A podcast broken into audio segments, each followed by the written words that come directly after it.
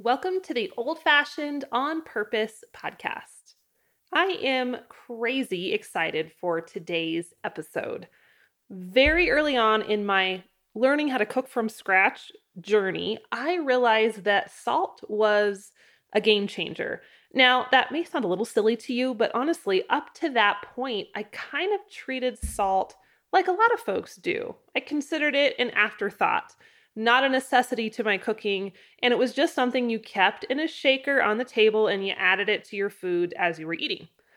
But in the course of learning how to cook and understanding more about whole food ingredients, I have since realized that salt is so much more than that, and not all salt is created equal.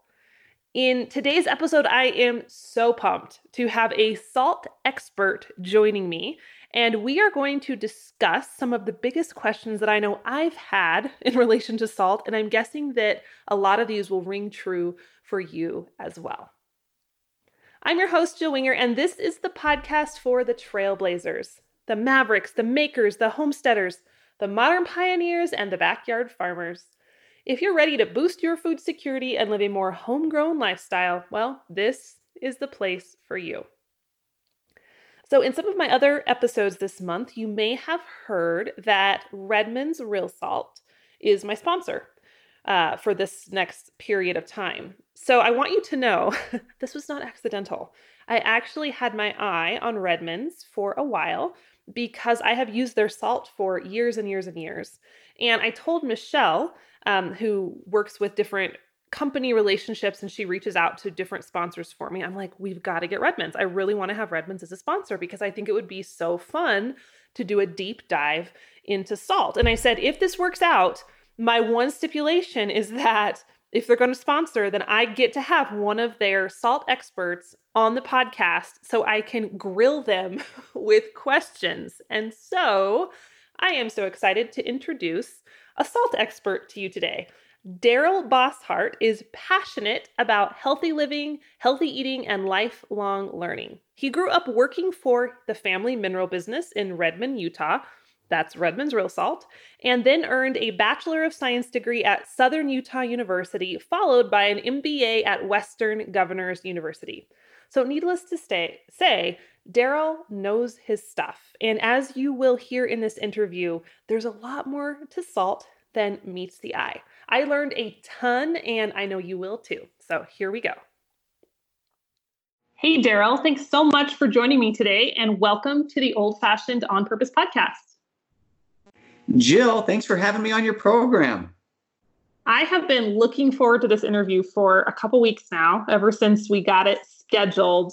Um, believe it or not, this sounds super weird. I have been really interested in salt over the last couple of years. And I've been wanting to kind of get to the bottom of there's a lot of conflicting information out there of like what to use, what not to use. So I'm excited to talk to a salt expert today.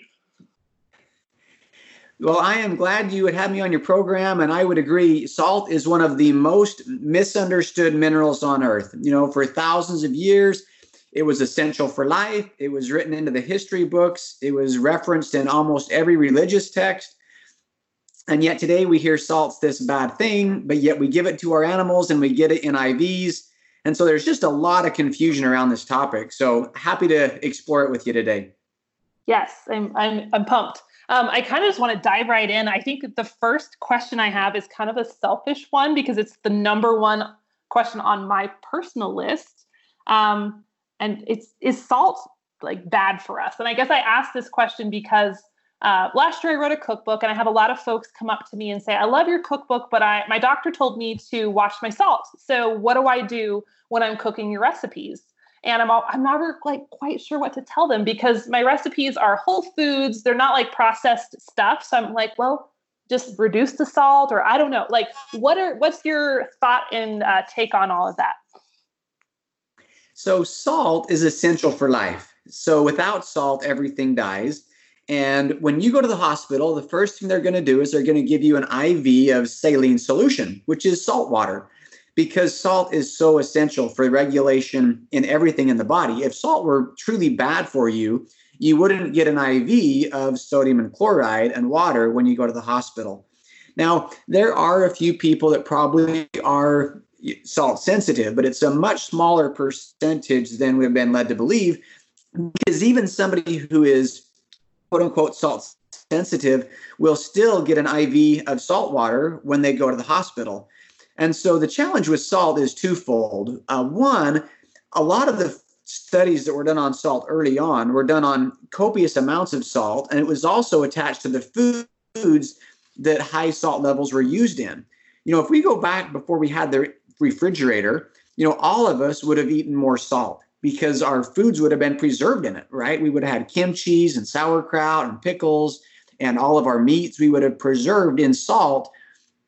But yet we didn't have all these problems that are, you know, that are associated with salt today because food has changed and the nature of salt has changed. So it's kind of a twofold problem.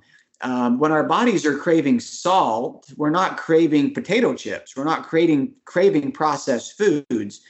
Uh, we're craving the salt that our bodies need because you know I wouldn't recommend your listeners do this, but if you've ever you know tasted your tears, your tears are salty. If you've ever tasted uh, your sweat, your sweat is salty, and I wouldn't recommend this at all. If you ever tasted urine, urine would be salty because our bodies process salt in order to function. So when that salt level drops, eventually you would end up with hyponatremia, which is low salt, and you would actually die because of that. Salt is given intravenously in every hospital in the world. So salt isn't bad, but processed salts and the foods that salt has been attached to do cause problems.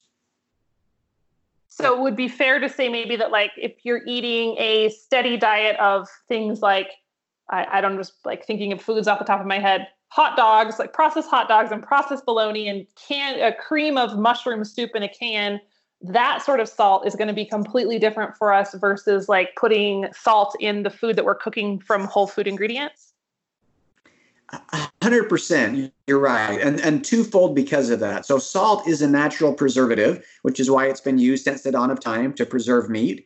Salt is also essential in animal husbandry. Any farmer knows that, or or zoo owner, every everybody knows in animal husbandry that salt keeps animals alive. And so to think that humans somehow don't need salt is is kind of silly at best.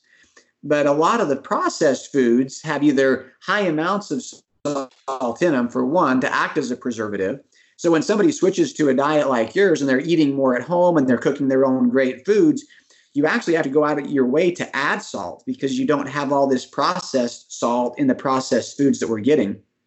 And one of the challenges with salt, again, salt's essential for life. But if you look at the shaker in most grocery stores, you look at the back of that shaker, there's a whole list of ingredients that are in that salt shaker. It, it's not just natural mineral salt or natural salt from our oceans. What that salt is, is a processed salt that has been demineralized. And often, if you look at, again, look at the label in your salt in your kitchen cupboard, you'll see a list of ingredients, things like um, sodium silicoaluminate, or you'll see things like yellow prussiate soda or dextrose. And so because of all of these chemicals that are added to salt, even dextrose, which is a sugar added to salt as a stabilizer, the salt itself doesn't react the same way in the body. Now, you might say, well, why in the world would my salt have an ingredient list that should just say salt? And I would agree with you.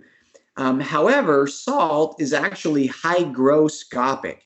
Hygroscopic is a word that means essentially sucks water out of the air. And so in our bodies, the salt is actually a key part of our body's regulation of fluids. It does that by balancing the intercellular and extracellular fluids via the sodium potassium pump. So we need salt to help regulate moisture in our cells. Now, salt again attracts moisture. So if you put a salt crystal on your table in Florida and come back in the afternoon, you'll have a pool of water underneath that salt crystal because it's actually dehumidifying the room. It's sucking this, the water out of the air. Because of that, salt will tend to clump if it's in a granulated form because the water comes in and it gets sticky.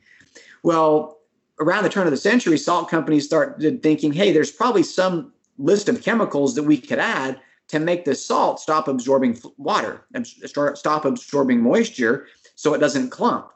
And so they found some chemicals that they could treat the salt with that actually repel moisture instead of working like salt should by attracting moisture.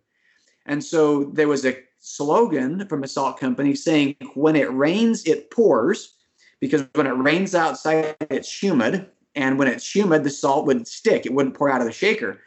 And so the idea of when it rains, it pours, or a little girl with an umbrella pouring salt out of her shaker on, on the label, is this idea that if we add chemicals to the salt, we can stop the salt from absorbing moisture, which is what salt's supposed to do. The problem with that is twofold. One, when you add these chemicals to salt to stop the way to stop it from absorbing and attracting moisture, which is what it's designed to do, when you take it into your body, it doesn't function the same way. And it also doesn't taste as good. And so when we have this idea of natural salt or unprocessed salt, it's not just it, it's not just nothing. It, it's not trivial. The reason that salt is so essential is when it's in the right form and it's balanced, your body can't overdose on it. Ah, that's fascinating. Okay. Um, and I've always had that hunch, but I've never been able to get confirmation, you know, of the differences there. But it totally makes sense. You know, it's kind of similar to, um, you know, I, I, think of vitamin C. When you buy vitamin, or uh, sorry, let's think of an orange. If I'm an orange farmer and I've got this great orange, and we all know that oranges are high in citrus, and citrus is high in vitamin C and ascorbic acid, and, and that's good for us. But in the orange, there's a lot more going on than pure ascorbic acid. And when you take pure ascorbic acid, you can overdose on vitamin C tablets. It'd probably give you diarrhea.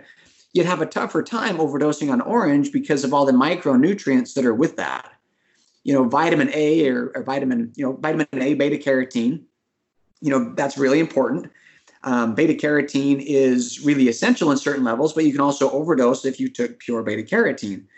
Um, you'd have a tougher time overdosing on carrots, though, because it's not in a form that's been refined and processed, and there's other elements and minerals and micronutrients attached to the beta carotene for that vitamin A versus versus pure vitamin A.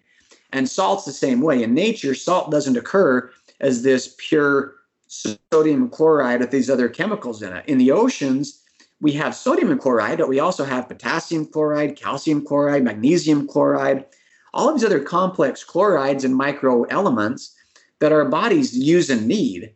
Um, you know, and, and so rather than you know trying to isolate any of these particular elements, you know, rather than trying to isolate vitamin A, the more you can enjoy carrots and food rich in vitamin A, the better off we are. Now, I'm not saying there's not a place for vitamin A supplements or or anything like that, but there's certainly something to be said in trying to find foods in a natural format that that come and they work together synergistically absolutely and that you're speaking my language. I know so many of my listeners are cheering right now because that's what you know what we're all about is that whole food piece and it just balances everything out so much more efficiently.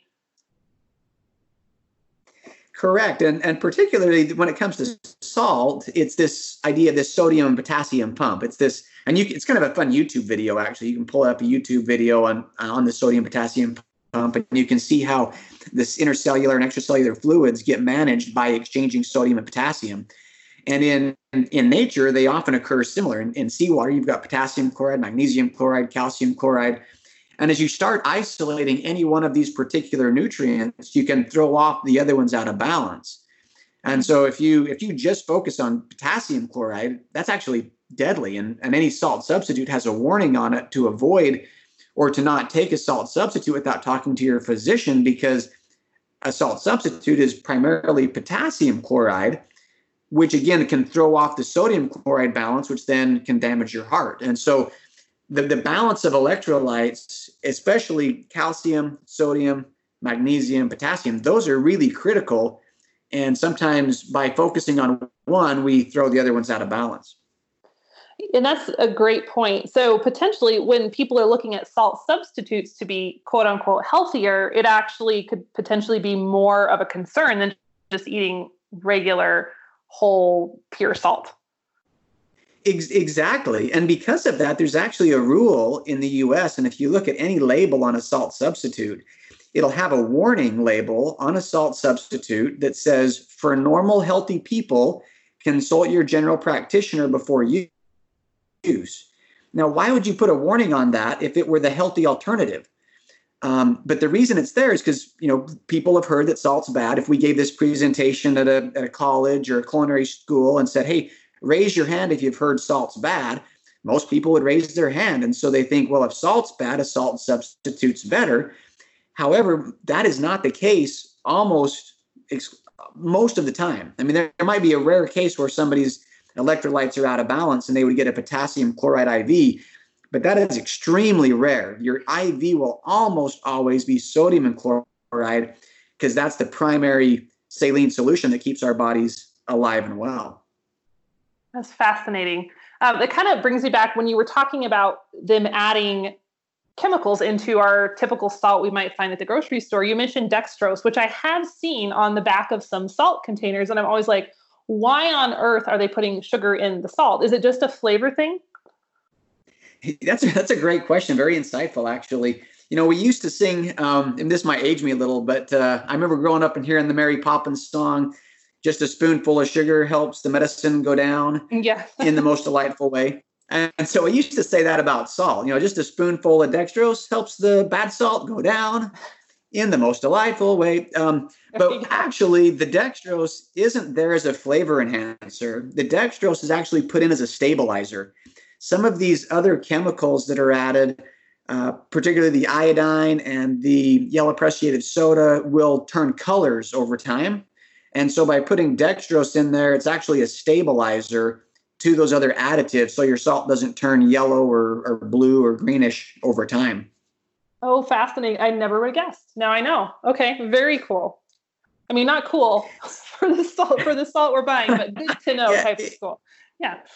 If you see dextrose on your salt label, that's a first indication that you may want to change um, change things up. Absolutely, and that that brings me to my next question: sea salt. So there's so much buzz about sea salt, sea salt. Is that really better for us? What's the difference there? You know, so if we were to, again, if we were to give a presentation and ask people to raise their hand, um, who's heard that sea salt's better? Again, most people would raise their hand. And where this came from was actually back in the early days of the health food movement, you know, in the 1970s. And when the health food movement started and people realized that there was so many chemicals added to most salts, they started to say, well, if the label says sea salt, at that time it meant that it didn't have all these other additives. It was more of a, a pure sounding name. Unfortunately, over the last you know 30, 40 years, that term has become um, trite or overused or um, it, it's, it's meaningless now. And the reason for that is in the US, any salt, regardless of how it's produced, can be defined as sea salt. It might come from the Dead Sea in Israel. It might come from the Dead Sea and the Great Salt Lake in Utah, or it might come from a current ocean like the San Francisco Bay, the Gulf of Mexico, uh, the Sea of Japan, or it might come from an ancient seabed, a seabed that was laid down during you know eons ago. But the the key factor is this: it's a seabed in all of those. And so rather than looking for sea salt, because now you can go to the grocery store and buy a sea salt, if you look at the label on it, it can have more chemicals than maybe the table salt in the blue canister that you grew up using. So, to I try to encourage everybody to, to, to read labels, and I know you do too. But rather than looking for a name like sea salt, look a little deeper, turn the bottle over, and see. There's actually three questions that I tell people to ask when they're looking for a great sea salt, obviously, um, or a great mineral salt or salt in general. Obviously, I'm a little biased um, and I love our brand of, of natural salt here from Utah. But those three questions, you can find other great brands of salt, and it's the same three questions that you know help you find a great um, you know produce at your farmer's market. And and I say the first question should be, what's the source? You know, is it coming in when it comes to salt? Is it coming out of a, a, a seabed that's been polluted? Is it coming out of let's say the the Exxon Valdez uh, area? Has it come out of the Sea of Japan after the Japanese disaster? Has it come from the BP area? So the source is really important. Where is that salt coming from? Um, is it coming from a current ocean? Is it coming from an ancient seabed? Is it coming from a dead sea? Um, you know, the Dead Sea in Salt Lake, called the Great Salt Lake, is a terrible polluted body of salt water. I, I would never want to eat the salt out of the Great Salt Lake. There's probably other areas uh, where there's, it's much cleaner. Um, so knowing the source is really important. The second question is who's producing it, and this is one of the beauties of a farmer's market. You know, you can you can look the person in the eye that raised the chickens, and you can ask what did they eat and how have they been treated, and and so knowing who's producing it becomes a real challenge with some of these larger manufacturers because the food might change hands a dozen times before you get it. So you don't really know where it's really coming from, who's producing it, what are they doing to it, which is that third question is what's been done to it? Have they taken anything out or have they put anything back in or have they done anything, you know, kind of uh, weird in the process? And I think if you ask those three questions, what's the source, who's producing it, and what's been done to it, what's been done to it. Whether you're, you know, getting eggs or kale or great salt, you're going to come out with a good product. It might not be one particular brand, but you're going to end up with good quality, nutrient dense food. Absolutely. Yeah, that makes total sense. Um, so when we're shopping for salt, what is the difference between like, you know, Redmond's real salt, which I've used forever and I love that it's for those of you who have not seen it, I kind of I think of it as like the brown salt. It's not actually brown; it's white with speckles, but it looks very organic and very real, and you know it's like whole. Um, versus some of the other salts out there that might be like the gray salts or the pink Himalaya type salts. Like, what are we looking at as far as differences when it comes to those? Yeah, the great question. So I think there's there's primarily two bigger categories, and the first question would be: Is it a processed salt or is it a natural salt? And so hopefully we've talked enough on the process side that we know we don't want to salt with the big ingredient deck. We don't want salt. If you if you dump the salt crystals in your hand and they look 100% uniform beady crystals, um, you know that's not how salt in nature looks. It should be more like a snowflake, and that they should be unique shapes and unique crystal formations. Um, and it shouldn't have this, you know, it shouldn't look like it was designed in a lab. Um, and so once you are looking at the natural salt category, and you've you've set aside any of those with the chemicals, additives, and with the demineralization, where they've taken out the other complex chlorides. So once we're looking at natural salts, now we're talking about region um, and we're talking about flavor. And so when it comes to natural salts, obviously, again, I, it sounds like you are too, but I'm biased towards our, our Redmond real salt. It's from an ancient seabed that was laid down in Utah eons ago. It's got a great flavor, rich in minerals. But there are some other really good options out there. Um, one that you mentioned is the Himalayan salt. Now, the Himalayan salt comes from an ancient seabed, very similar to the Utah uh, real salt. Um, it was laid down during the Jurassic era, according to geologists. I wasn't alive back then to confirm, you know, exactly what year that was, but you know, laid down eons ago. And so uh, geologically, the Himalayan salt that comes out of Pakistan, the real salt that comes out of Utah, and the Bolivian pink salt that comes out of the Andes um, in Bolivia, those three salts are very similar in terms of their flavor and in terms of the, the structure. It's, they're all ancient seabeds that were laid down eons ago. So from then, it becomes a nuance of flavor. Um, and the real salt usually has a little bit of, of, a sweeter flavor. The Himalayan has a bit of a sharper or maybe a uh, a little more earthier flavor to some you know some people. Um, and and then the Bolivian is even probably more like the the Utah salt in terms of flavor. Um, and then as long as the manufacturer is is producing it in a way that you know doesn't contaminate the salt. Um, and is doing it in a way that's fair trade, you know, then we're just talking food miles. And so if I were living in Pakistan, I probably wouldn't, you know, ship salt from Utah all the way over there um, because of just food miles. And uh, you know, there's and there's just a great local source. Same thing with Bolivia, and so that's why I, really like the the Utah-based salt here. Now you mentioned the gray salt. Now, so gray salts, they actually come from a current ocean. So if it's a lovely gray color, what they do is they take the seawater from the ocean. The gray salt historically comes from the coast of Brittany, France. They take the water from the ocean, which is about 3% salt. They pull it into an evaporation pond. Sodium chloride will or water rather, will only hold 26% sodium and chloride. So the ocean's 3%, max salinity is 26% based on temperature roughly. So they bring the salt in at 3%, they evaporate the water, and as the water evaporates, the salt becomes more dense. When it becomes higher than 26%, the salt falls out of suspension onto the bottom of this pond, which is lined with the gray clay. So when those crystals are then soaked up and extracted, the salt crystals have a lovely gray color because of the clay lined pond, which gives it a great, nice, uh, nice flavor. The gray salt, because it's not processed, it also has a dampness to it because it is coming from a current ocean. And so it tastes more mild because the water content in the gray salt is typically higher, upwards of even 14%. And so the sodium and chloride content is actually the same. It's still just these, you know, salt minerals, uh, about 80, about 98% sodium and chloride, 2% other minerals that occur with the salt. And then you've got some water in there as well, so it can taste milder, so for some things, it's kind of fun to use a unique salt like that. Um, there's a Hawaiian salt that's produced very similar to the gray salt. It comes out as a lovely uh, red, kind of a dusty red color, and that's because in Hawaii, instead of using a gray clay to line the pond like they do in France, they use a red clay. And so as the salt settles off and they extract it from the pond, it gives the clay a nice, uh, dusty red color. And so it's a little bit different flavor um, than the than the gray because of the different clays that are mixed in with the salt, and then a little bit different from the real salt or the Himalayan salt. Um, my last one that I think I'll talk about two more of my, favorite natural salts. One is called Murray River salt.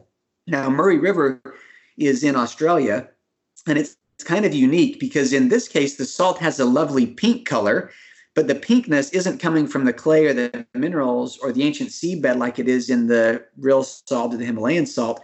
The Murray River has a lovely red color to it. It's it's, it's more of a, a rosy color, kind of a pink color, and it's actually coming from algae that's in the river. If you've ever flown over the San Francisco Bay or Great Salt Lake and you look down, you can see some red color in those salt ponds, and that's an algae that's growing, feeding off the brine shrimp. And in this, the Murray River has a similar algae, and so it gives that red color from the algae into the salt, and it has a a really mild flavor. And then the, the last one they'll talk about that your listeners probably ought to try to find some. It's called Bali salt, and it's also called pyramid salt. And these little salt crystals actually shape like a little hollow pyramid. Um, it's a very non-processed, very light salt crystal, and I think the best ways to use this because it is really expensive is to put it on top of a like a salt caramel, or if you're pulling taffy, mm. uh, you can put a little bit of a uh, one of these little white pyramid salt crystals on top, and it just kind of crunches fun. Um, so so anyway, those are some of my favorite salts from around the world. Just real salt is my everyday salt, but um, the the pyramid salt's kind of fun, and uh, the Murray River's you know kind of a unique salt as well. And again, if you ask those three questions, you know who's producing it, you can you know find the person in Australia that's harvesting these small batches of Murray River salt. You can ask them what they're doing to it. Are they putting any anything it, taking anything out. Um, and you can really find good quality products wherever we live. I mean, we live in a beautiful time where between farmers markets and global economy, you know, we can source amazing food if we just ask the right questions. Absolutely. And I love that you're bringing up the flavors because not that long ago, a couple years ago, I didn't realize salt tasted different. And I think a lot of my listeners might be in that same boat where they think salt is salt is salt. And it actually, there's huge flavor differences. And if you're cooking, you know, you're trying to up level your whole food cooking skills, but you're using that um, typical grocery store salt with all the chemicals and the dextrose and all the weird stuff, it potentially is really affecting the flavor of your finished dishes. Correct. And and that's why again I think real salt is such a great base because it is an everyday salt. Some of these other ones that I talked about today are really fun to buy in a little dish and to have um, you know, when friends come over, salt tasting. But the nice thing about real salt is it's high quality, great flavor, but you can buy it in a you know convenient pouch or a bucket and you know put it in your food storage, and you can really use it as an everyday salt. Now, one of the other questions um, we get if somebody goes onto our website and looks for different salt, they're going to see four different sizes, and that's sometimes confusing. Um, so salt, the only difference is the size. So we, you know, bring the salt and it comes in this beautiful salt crystal. It may be the size of your car when we bring it out of the mine. Um, actually, they're not that big, but the salt is a crystal, and then we just crush it down to four different sizes. So the first size, going from biggest to smallest, the first size is what we call coarse or grinder salt. That's about the size of a peppercorn. And you can put your salt in a grinder like you would a salt grinder, and you can grind your salt like you would grind pepper. Now, there's no real benefit to grinding salt because it's not unlocking freshness like fresh ground pepper. But a lot of the salt grinders today have a little dial on the top that you can twist down and get a little larger salt crystal for maybe a meat rub, or you can crank it way down and get a super fine for a little salt dust. So that's the first one is a, is a grinder salt. Um, the next size, we call it kosher size. Now that's kind of confusing when we talk about salt, and, and here's why. So in salt, there's two meanings when it comes to kosher. And that's not clarified very often. And so if you're watching a cooking show and the the chef says, now grab your dish of kosher salt, um, it's typically not meaning salt that's approved for the Jewish community. So there's two meanings of kosher. The one is the size of the salt crystal, and the second meaning of kosher is is it approved for the Jewish community under the Jewish law of health? So the reason that, that size that's that that size is known as kosher salt is in Judaism blood isn't kosher it isn't it isn't clean or, or uh, um, those in the Jewish faith should not eat meat that has blood in it. Now, salt, remember, we talked about it being hygroscopic, so it absorbs moisture, which is why if you put, uh, if you slice a tomato and sprinkle some salt on it, you'll see little beads of moisture as it pulls the moisture up out of the tomato. Kind of a fun science experiment for kids. So, what you can do with kosher salt is if you take a steak and you cake it or, or, pack it in salt, the salt will actually suck the moisture or the blood, which isn't clean, out of the meat.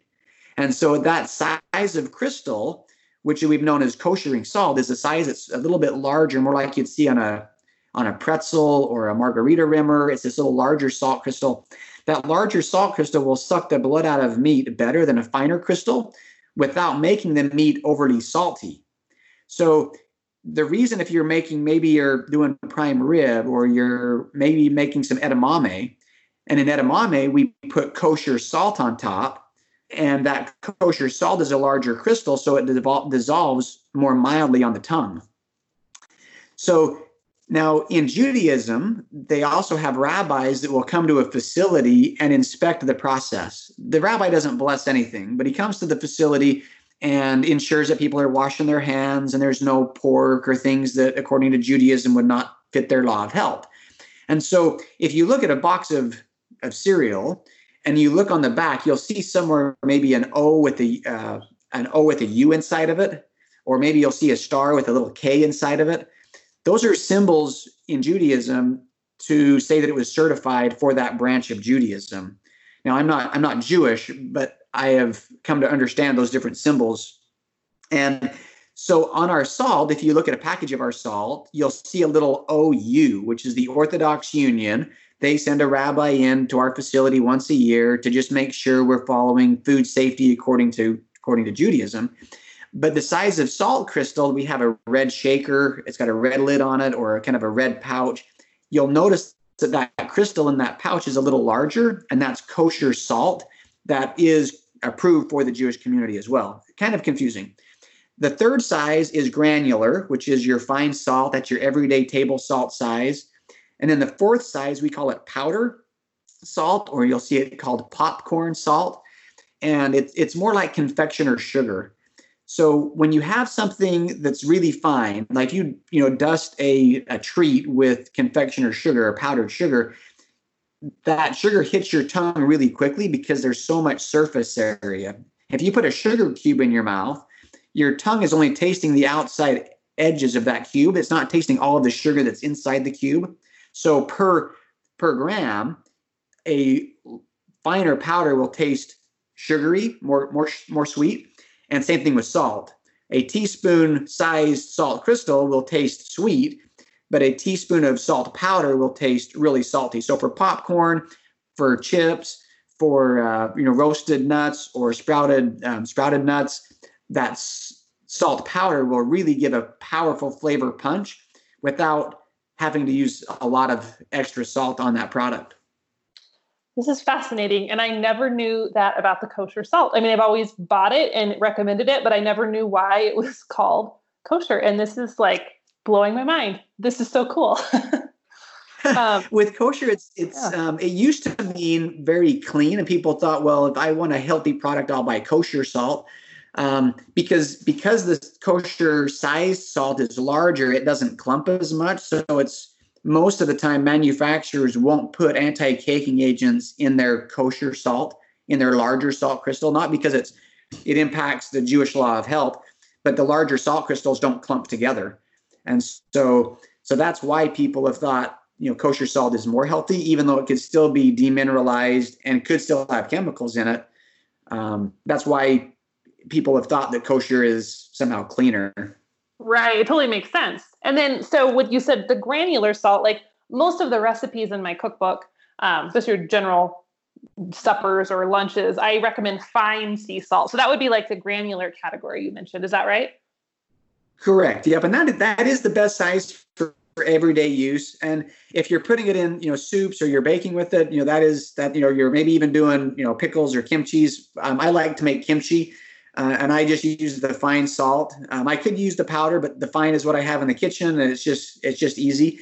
Um, we really like popcorn at our house, um, and the popcorn salt just is a lot more fun because um, if you and this is kind of a fun experiment experiment too, but you can take your hand and you fill it full of kosher salt, or if even if you grab a pinch of kosher salt, those medium salt crystals, you can grab a pinch and just throw it in your pan and and chefs kind of like that.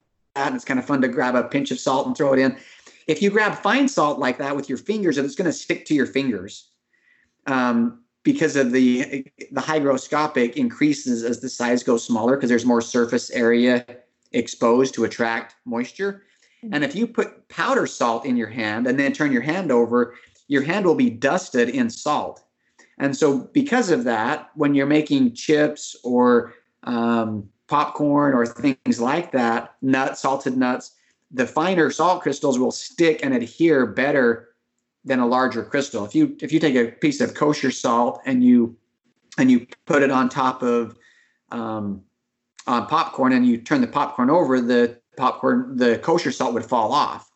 But the popcorn right. salt, because it's so small, it actually sticks and adheres to the popcorn better. So you're getting a, a better dusting among all the kernels instead of just you know bigger pieces of the fine stuck to just you know certain certain ones.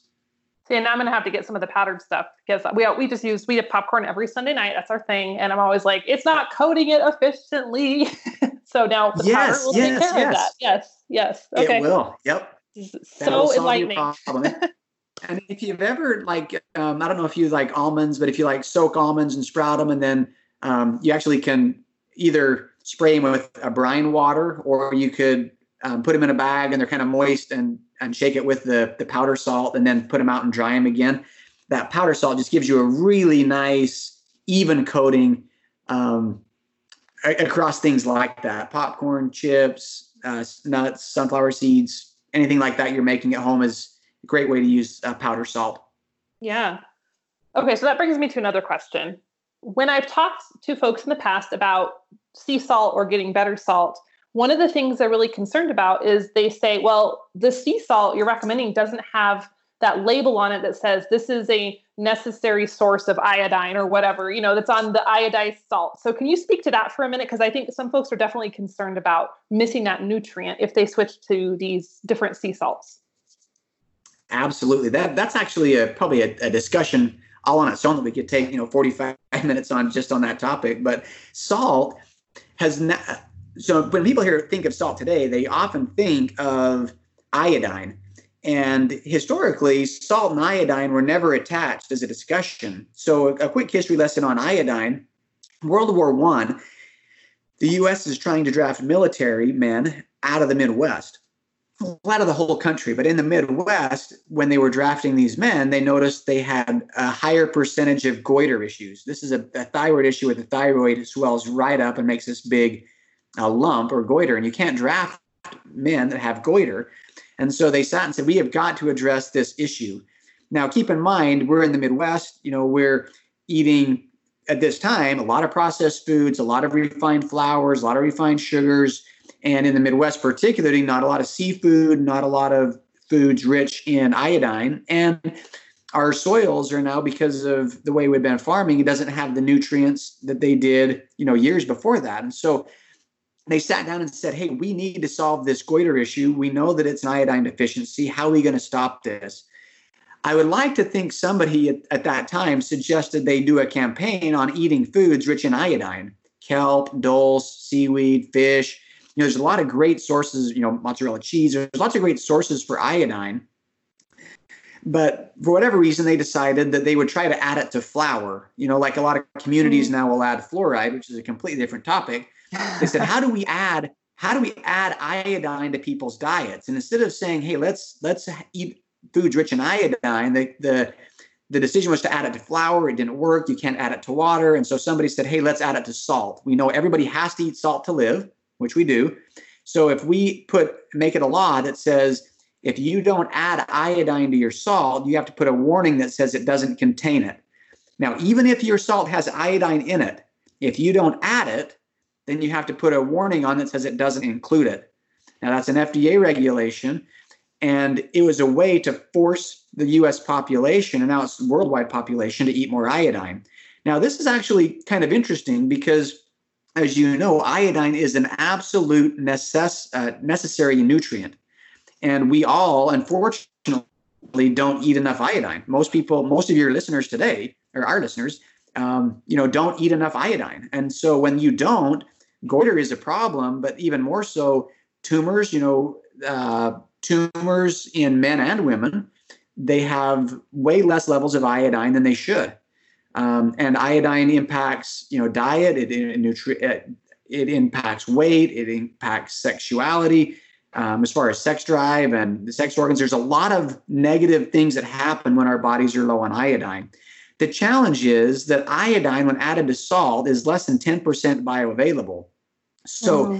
it actually worked and because they put all of this iodine in salt and kind of forced it on the community, it actually did really help. I do think, though, that as you go back to a natural diet, you're eating foods, you're going out of your way to, to find foods that are rich in iodine. And you're one of the challenges with iodine is it's it's a hal this is a kind of a complicated discussion, but iodine is a halogen, and halogen contamination will block iodine reception. So fluorine, chlorine, bromine, are all the other um, halogens that interact with iodine. And so if we have chloride or chlorine in our water, fluorine or fluoride in our water, bromide, which has got new car smell, it's a fire retardant, had to a lot of you know furniture, and any of those can interact with our ability to uptake iodine.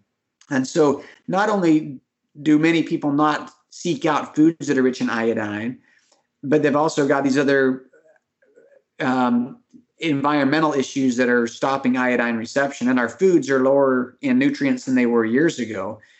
So, what I tell people is look, iodine is essential, and you need to seek out a way to get it. Our salt, the real salt, has about 10% of your daily recommended allowance of iodine. So, there's a little bit in there. It's certainly not the amount you need, um, but the iodized salt, less than 10% is bioavailable anyway. So, really, you need to be on the lookout for foods that are rich in iodine and and then um, avoid things that are going to strip iodine your body's ability to absorb iodine that's really good to know and it, that puts my mind at ease because i've always i mean i kind of had an idea but i didn't know exactly what to recommend to folks um, but it's just interesting some of the the uh, advancements i use that term loosely that came out of that era that that same era where they were deciding hey let's just stick iodine and salt and see what happens um, fascinating stuff. Well, and for your listeners who are interested um, in more information on the topic of iodine, one of my favorite books, there's an MD, he's out of the Midwest. His name's Dr. David Brownstein. He wrote a great book on salt years ago. He called it Salt Your Way to Health. And then he wrote a follow up book to that called Iodine Why You Need It, Why You Can't Live Without It. And he does a really good job of explaining how iodine um, became such a um, a deficiency deficiency in our diet, and he talks about ways to go out of your way to add iodine if you can't get enough in your diet. How to you know find a good iodine supplement. Um, but iodine is is key, um, and women with low amounts of iodine, it's they're impacted more noticeably than men. But men and women both are often low in iodine because of our diets and not seeking out, you know, like things like seaweed, kelp, dulse, fish. Um, and there's other good plants that are rich in iodine as well. You can find on the, you know, if you just Google search foods rich in iodine, it gives you a good list. And if you can go out of your way to add those to your diet as often as possible, um, I prefer that versus an iodine supplement. But for some, you know, iodine supplements probably a good idea. And but iodized salt is just not the way to go about it because again, with the iodized salt, not only is it not bioavailable, but then you also get that with a bunch of other additives with it. Absolutely. Yep. It makes complete sense. Um, I love it. So we're we're wrapping up here on our time, but before we jump off, could you just give us a little bit of kind of the crash course in how Redmond's Real Salt, the company, began? Because I was really fascinated as I was reading up um, before our interview. Did I? I think I saw this correctly. That Redmond's is the only salt mined in the USA. Is that correct?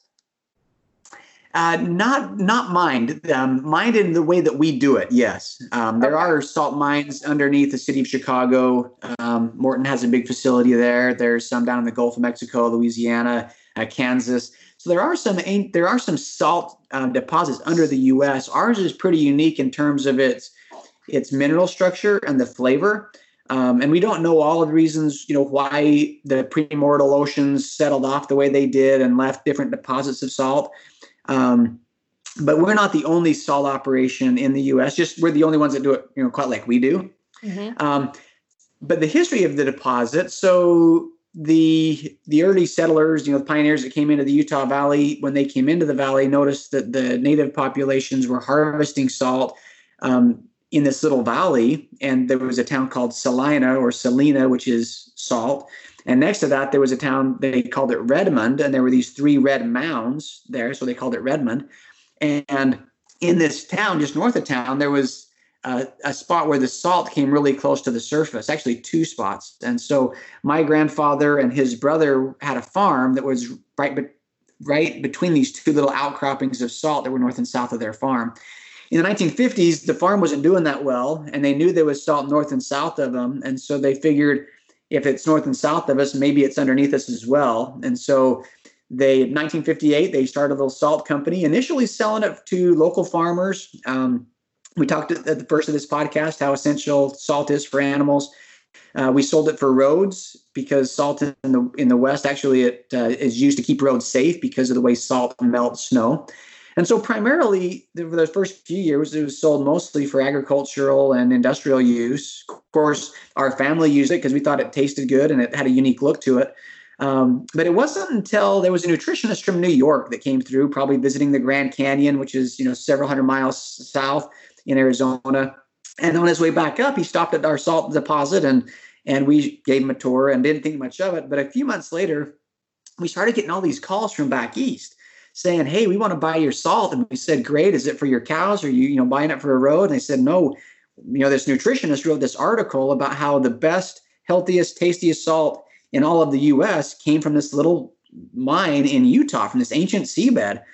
And so we we said, "Well, we better put this in a in a shaker and sell it for you know for people because we really hadn't done that outside of ourselves."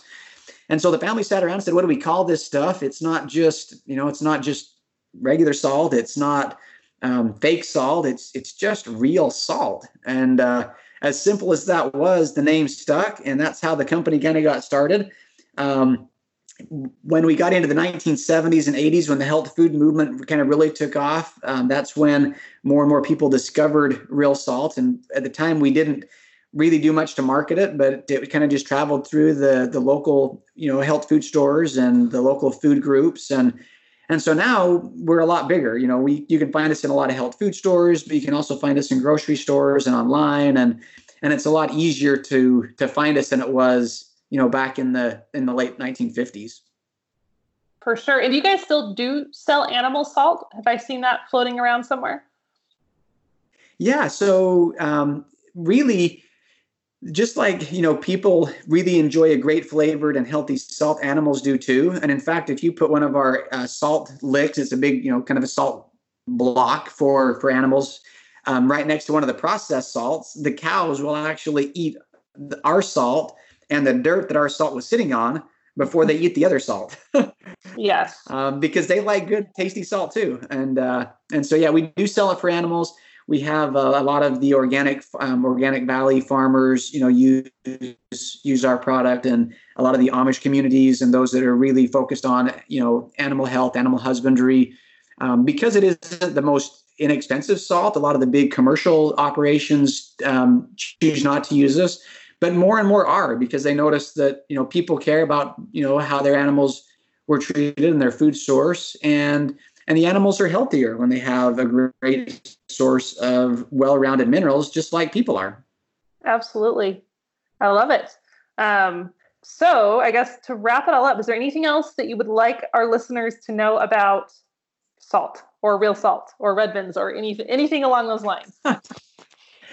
You know I, I, think we've really pretty much covered it all. If uh, you have listeners that write in with some more questions be happy to jump on a, a, a call and you know one of the things that that we believe at redmond is that life like our product should be simple clean and real.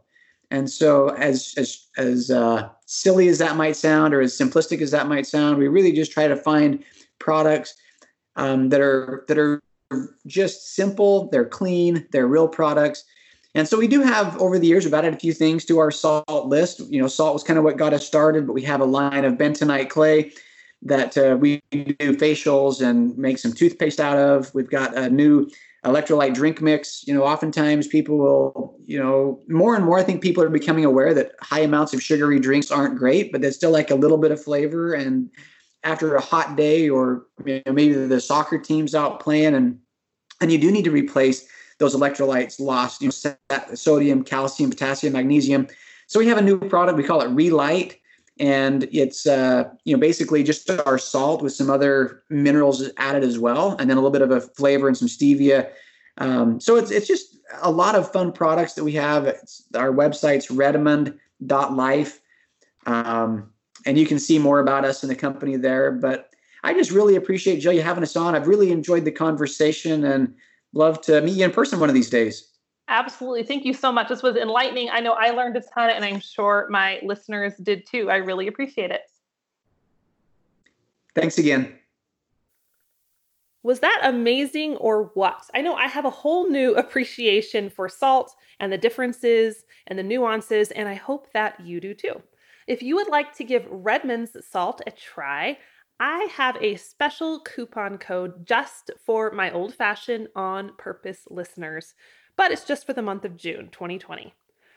When you go to theprairiehomestead.com slash salt, use the code homestead when you check out to save 15% on all of your purchase. And if you spend $50, the shipping is free. I will confess that I went to Redmond's and bought a giant bag, like a 25 pound bag of salt. But if you're not quite ready to stock up to quite that extent. Maybe you just want to try the flavor if you can tell a difference, like Daryl talked about in today's episode. They have all sorts of sizes from medium sized bags to little bags to little bitty shakers. So grab a size that works for you and enjoy. Thanks so much for listening, my friend.